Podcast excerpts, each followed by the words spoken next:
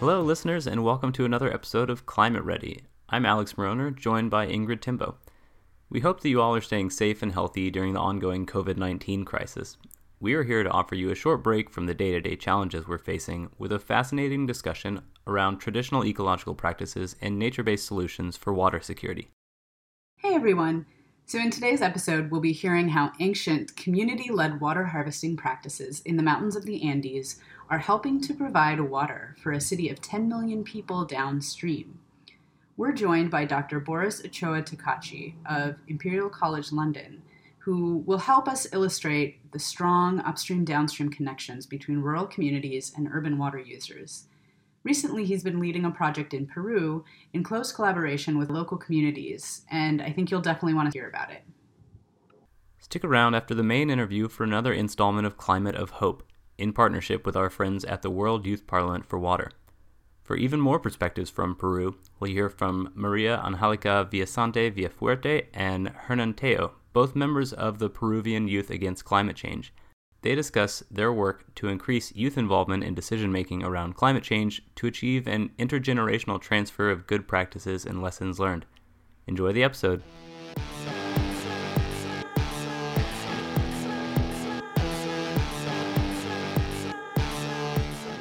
Climate Ready is a product of AGWA, the Alliance for Global Water Adaptation, an international members based NGO working across technical and policy programs to mainstream resilient water resources management focusing on the connections between water resources and climate adaptation and mitigation.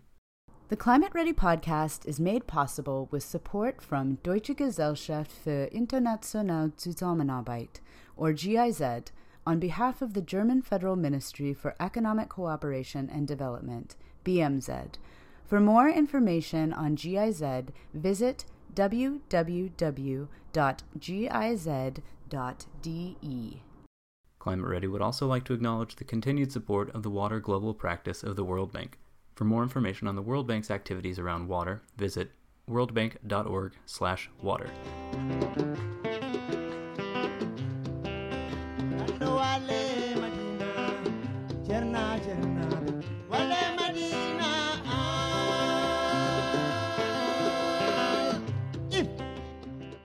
So today we're talking with Dr. Boris Ochoa Tocachi, a postdoctoral researcher in the Department of Civil and Environmental Engineering at Imperial College London in the United Kingdom. Boris is a hydrologist and civil engineer with both academic and professional experience in Andean hydrology, hydrological monitoring and modeling, and also water resources management. Welcome to Climate Ready.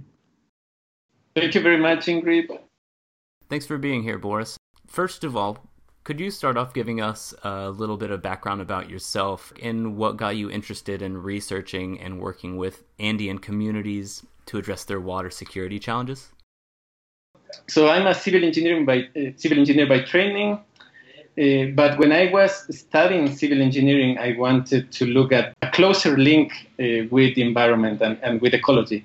And as a person that studies basically things that are very gray, built with concrete, the only way in which I could find that link uh, with the environment was through hydrology, uh, through water. When I created this link was when I was uh, doing my dissertation uh, project for my undergrad here in Ecuador, and I was looking at how important uh, rural communities and mountain communities are for cities uh, that depend on water for different uses, not only for human consumption but for economic development of the country. And it was very surprising to see that the, the people uh, that are most important to the conservation and for the guarantee that we will have water are these people that live in rural communities and they don't enjoy all the, the benefits of economic development. So I wanted to connect what I studied with this more gray civil engineering uh, career with uh, the ecology and the environment and the, the development of, of these communities. Excellent. So, you know, on this podcast, we talk a lot about the intersection of climate change and water. And so we know that climate change is introducing greater uncertainty into the hydrologic cycle. And this is particularly true for groundwater resources. So I'm wondering how modern day water managers in Peru, and I guess actually we could extend that, we should extend that to Ecuador as well, are working to adjust their water infrastructure to deal with these new challenges. I am Ecuadorian, but I done most of my work in Peru. And well, one reason for doing that is because in general we have the, the same ecosystems. We have the Andes that cross from Chile and Argentina all the way up to Colombia and Venezuela. So the, the work that I've been doing was uh, with an NGO called Condesan in Peru. And the opportunity that I had working with this NGO was that the research and the, the technical work that we were doing could be reflected in, in policy. That is very, very interesting from the point of view that it is not necessarily that common that science translates directly into policy. And one of the greatest example of this was lobbying for a law that was published in 2014. This is a law on uh, retribution mechanisms for ecosystem services. It has the concept of cities that are located generally downstream from the highland ecosystems or from the mountain communities that live upstream that enjoy those benefits of economic development and use water and the different ecosystem services that are derived from those ecosystems upstream, they can retribute in some way the people that live in the in the communities upstream. This law became a mechanism for water supply companies, for hydroelectric generator companies, for bottling companies, for example, so for, for pub, public and private institutions to share some of the of the benefits that they can enjoy from the ecosystem services with the people that live in those same ecosystems that deliver these benefits to them. And in recent years, it became more and more obvious that this retribution couldn't be just in terms of civil gray infrastructure. And the reason for that is specifically because of climate change. Generally, as civil engineers, we are used to build dams and reservoirs and canals, etc., with certain lifespan that we define before building the actual infrastructure. The problem is that because of climate change, this gray infrastructure doesn't have the same that, it's very inflexible. It doesn't have the same adaptive capacity that normally nature uh, may have to these environmental changes. So, in order to provide a, a, response to this inflexibility and lack of adaptive capacity of the gray infrastructure, we started working towards the use of natural infrastructure as a climate change adaptation strategy. And this was not with the idea of replacing necessarily the gray infrastructure, but to really provide an alternative and a complementary option to the civil infrastructure. Going back to your research, you're focusing on combining indigenous knowledge or nature based infrastructure with what we would consider nowadays more, more typical gray infrastructure, hydrological engineering to solve problems relating to water security what are the benefits you started to touch on there um, of of combining these very different approaches, and what are some of the complementarities of using both in tandem? The way in which I, I see this is basically as not having all the eggs in the same basket. We start with the concept of the hydrological engineering uh, infrastructure, the most the most traditional civil works. Then we, we started using this concept of green infrastructure which is a set of interconnected systems that can work uh, with, with nature and that can also be shaped by humans. And then the other concept of natural infrastructure appeared, which is basically understanding nature, the natural ecosystems like forests and wetlands and, and other types of ecosystems, as also a set of elements connected in a system. And then we have this other concept of indigenous infrastructure, which is trying to recover or revalue some of the practices that some of these communities that live in, in rural areas have been practicing for many centuries and sometimes even more. And there is also the other concept of blue infrastructure, which is more specifically related to water. So I think that just the fact that we give these different colors, if you want, to these different types of infrastructure, put this idea of we don't necessarily need to rely on one particular type of infrastructure because we don't want to be dogmatic in, in, in how a solution might be. So this idea of not having all the eggs in the same basket or, or actually having a basket with rainbow eggs is the idea of, of having combination of different types of options and solutions in order to solve problems that are related to water security and also to provide adaptation strategies to climate change.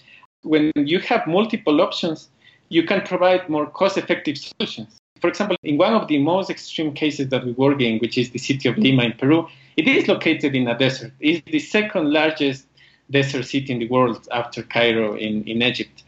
And they need water that originates from the mountains, and sometimes this water is not enough, especially in the dry season. So, one option that they have is to build a desalination plant because they are located close to the sea.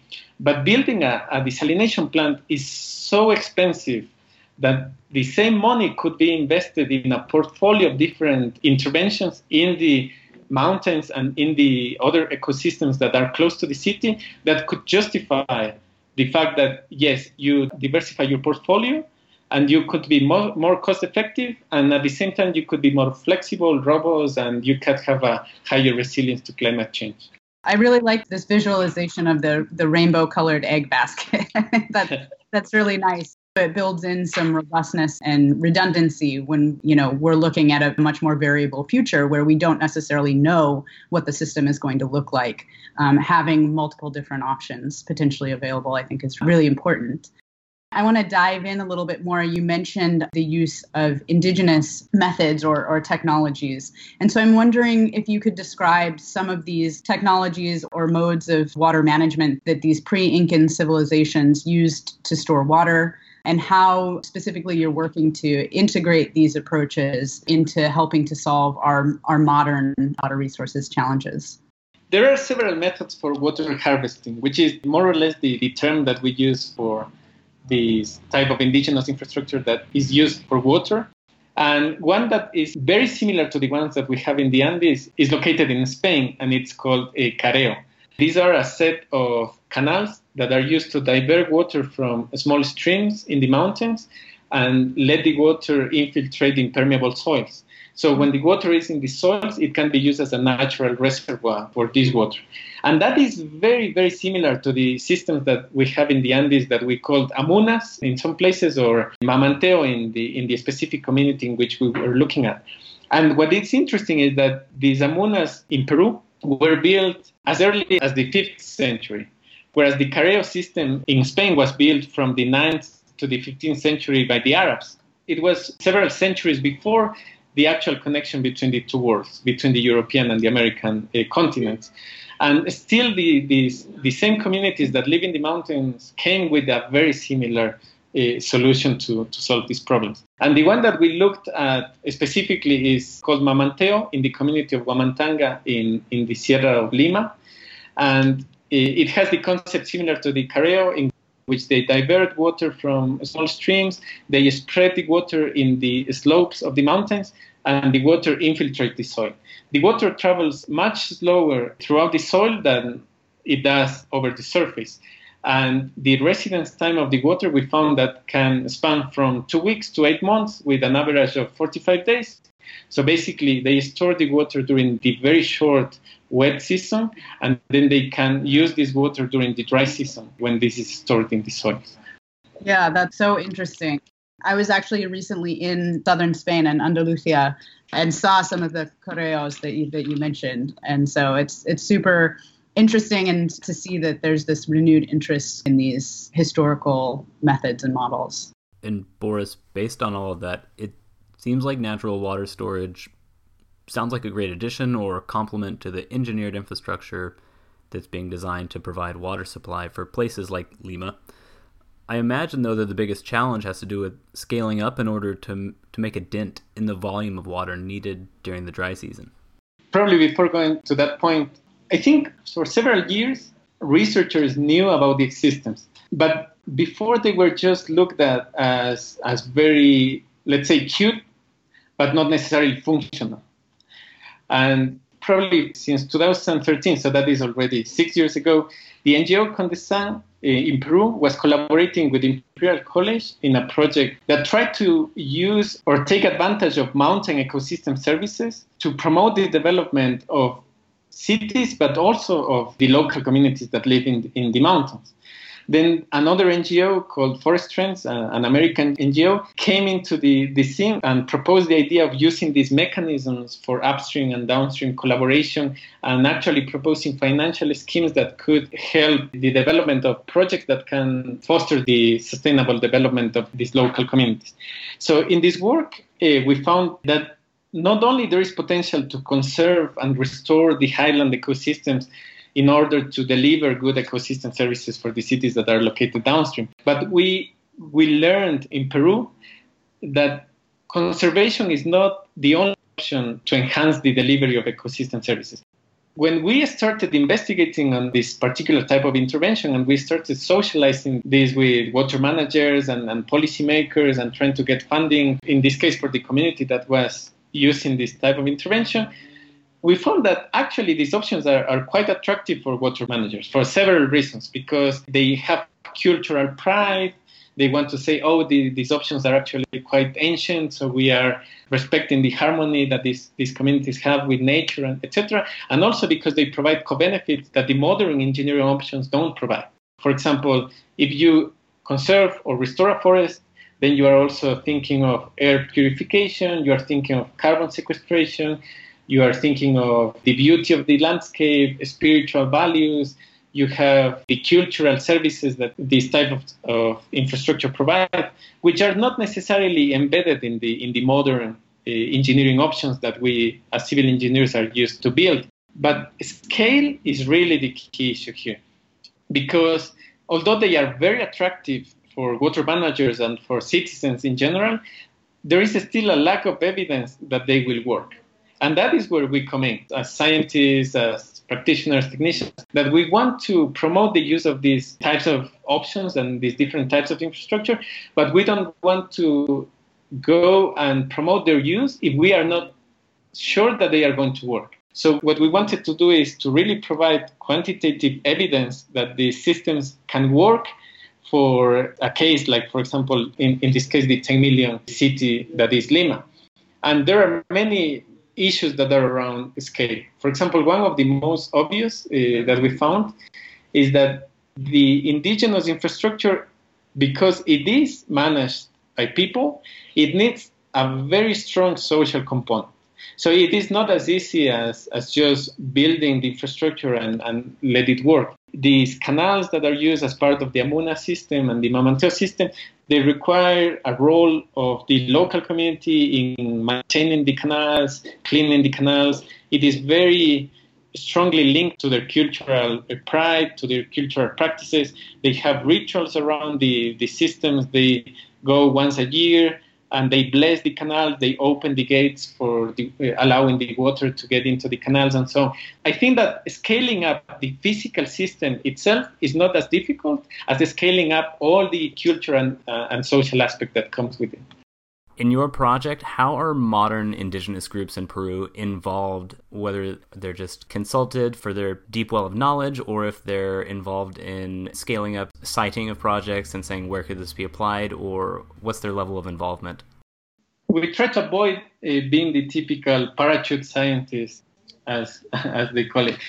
Uh, in the world, there is a, a, condemnation to this parachute type of research that refers to scientists and research groups coming, especially from the global north, coming to poorer parts of the world, conducting research, publishing findings in prestigious journals, and then giving little or no credit to the local collaborators, especially when there are communities involved. So we, as South Americans, ourselves and me as an Andean people myself, we've seen the immense potential that our countries have if we work together.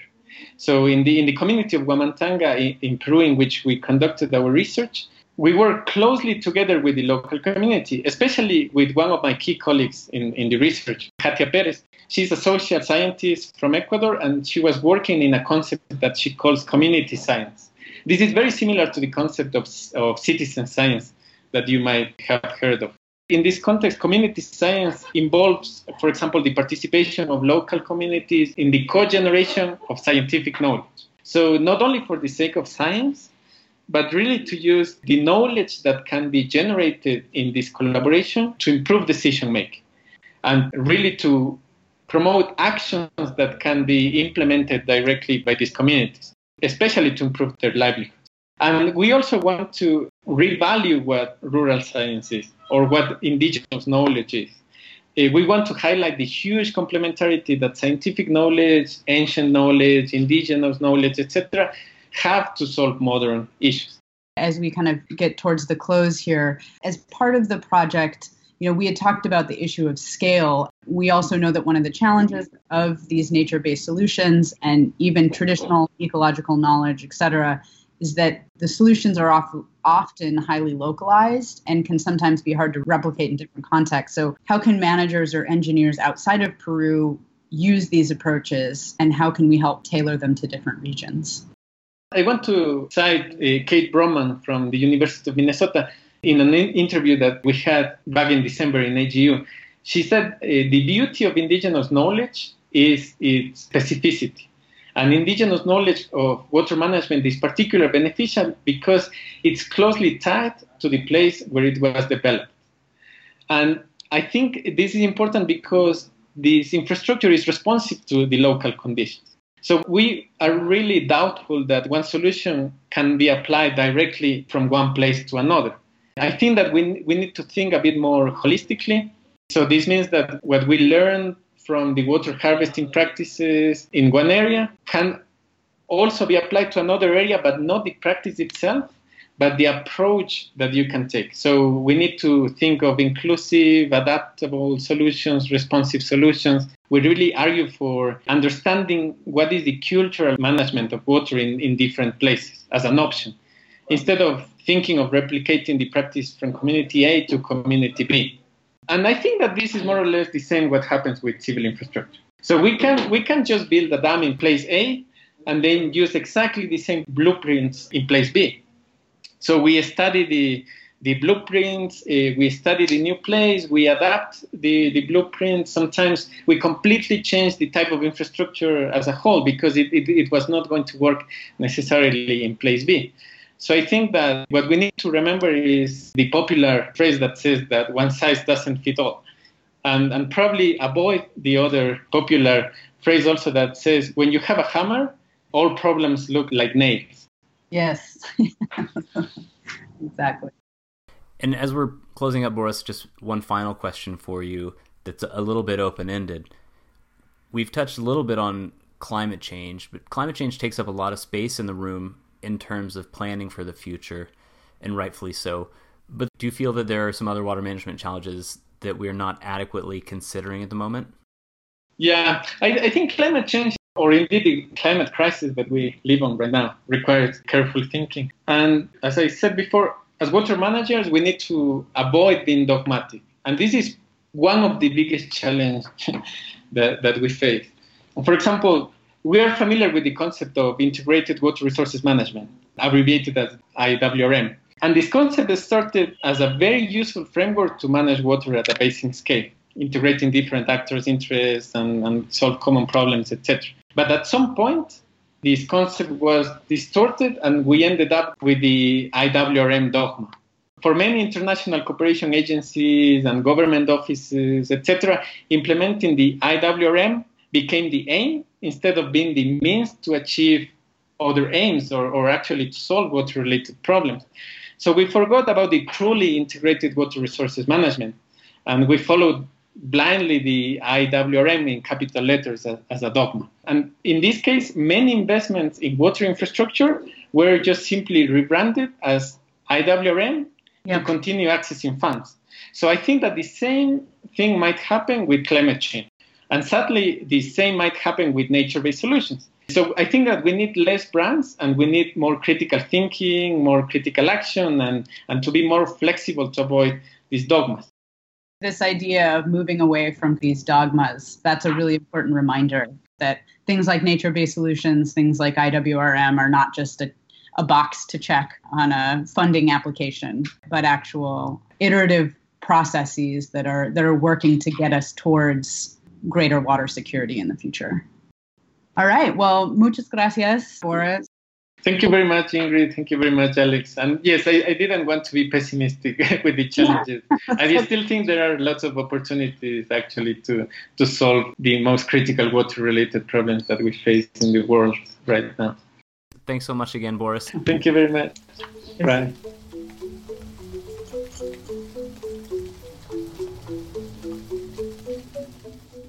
So, Alex, we should definitely start by acknowledging the new metaphor that Boris brought up during our chat Since Easter was not that long ago, I feel like it's a, still appropriate to be talking about rainbow colored baskets of eggs.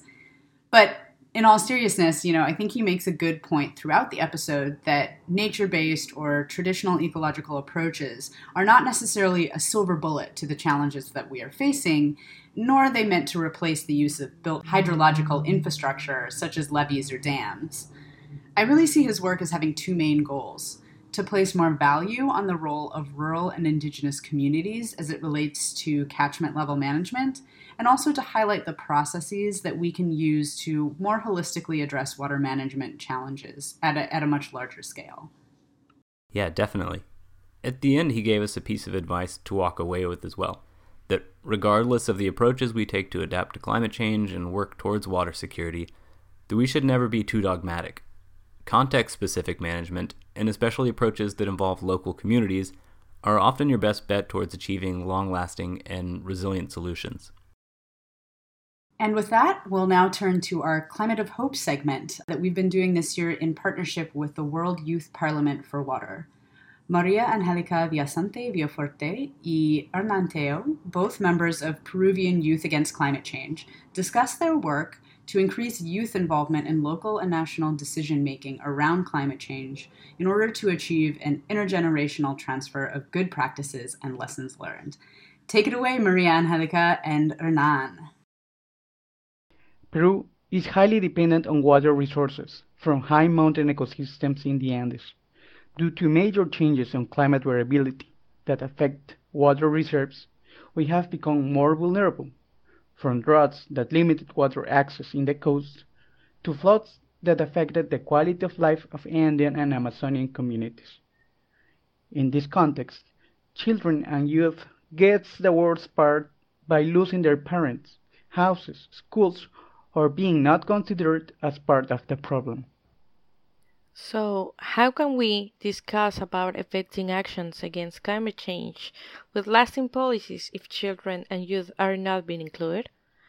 In Peru, as Peruvian Youth Against Climate Change, we influence in the implementation of the intergenerational approach in the design of climate policies with the aim to get an institutional framework that fosters the participation of youth in decision making to achieve an intergenerational transfer of good practices and lessons learned, as well as permanently revitalize climate ambition. Last year, we got a young representative to join the National Commission on Climate Change, and we are working on the incorporation of other young people in the municipal environmental commissions. It means that projects from youth based organizations will be considered as climate solutions. Since these changes happened, we see that Peruvian youth seeks to work together to obtain a greater impact. It gives us hope that more and more people will understand that climate crisis is a priority and we all should get involved. That will do it for this episode of Climate Ready.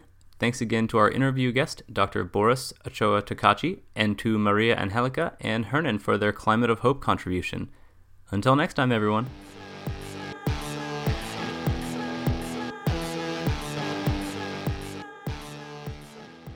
The Climate Ready podcast is produced by John Matthews of the Alliance for Global Water Adaptation. It is directed and edited by Alex Mauroner and Ingrid Timboe.